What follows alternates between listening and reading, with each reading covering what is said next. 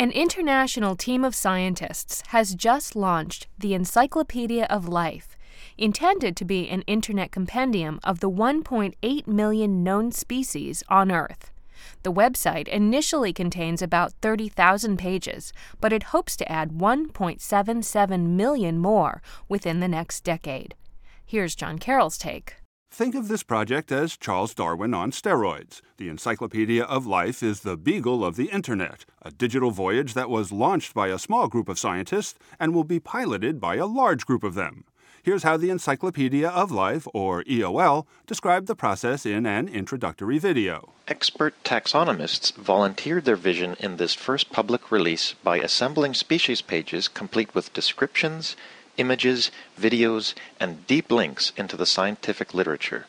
These pages challenge other expert taxonomists to curate similar pages. Taxonomists, for the record, are not a subgroup of the democratic species, but rather those who classify organisms in an ordered system, the ideal genus to be assembling the Wikipedia of the science world.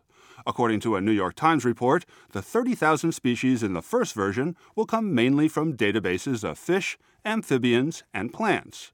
And really, weren't you just waiting for more information about, say, the sunrise dottyback? The sunrise dottyback is a fish that, and I quote from EOL here, occurs usually around bases of small rocks or coral heads on sandy bottoms, has been reared in captivity. End quote. Begin thinking about adding a sunrise dottyback to the fish tank. Or perhaps you're more interested in the banding of peregrine falcons, which is described in this EOL video. This uh, first one going on is Official Wildlife Service band. Uh, has a long series of numbers. So that's kind of hard to read through a spotting scope or binoculars. The purple color will at least tell me it's from somewhere in the Midwest. Not exactly the stuff of entertainment tonight. Then again, the Encyclopedia of Life never will be. It promises to evolve slowly thanks to a lunch money budget of $50 million over the next five years, according to the Times report. Right now, each species page on EOL is a work in progress. Some contain only images, some contain images and video, some contain images, maps, and video. None is anywhere near complete. That goes double for the encyclopedia itself, which crashed on its first day under the weight of expectation, as the Sydney Morning Herald reported. EOL's aspirations are even heavier.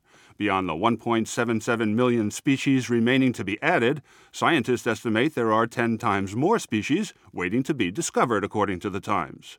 Me, I'll just settle for some video of the slender dwarf monocle bream, which, and I'm quoting here, inhabits muddy bottoms. Hey, don't we all? John Carroll is a mass communication professor at Boston University and a correspondent for WGBH TV's Beat the Press. What's your take? You can email John Carroll at john underscore carroll, two R's and two L's, at wgbh.org, or hear more of John Carroll's take online at wgbh.org slash John Carroll.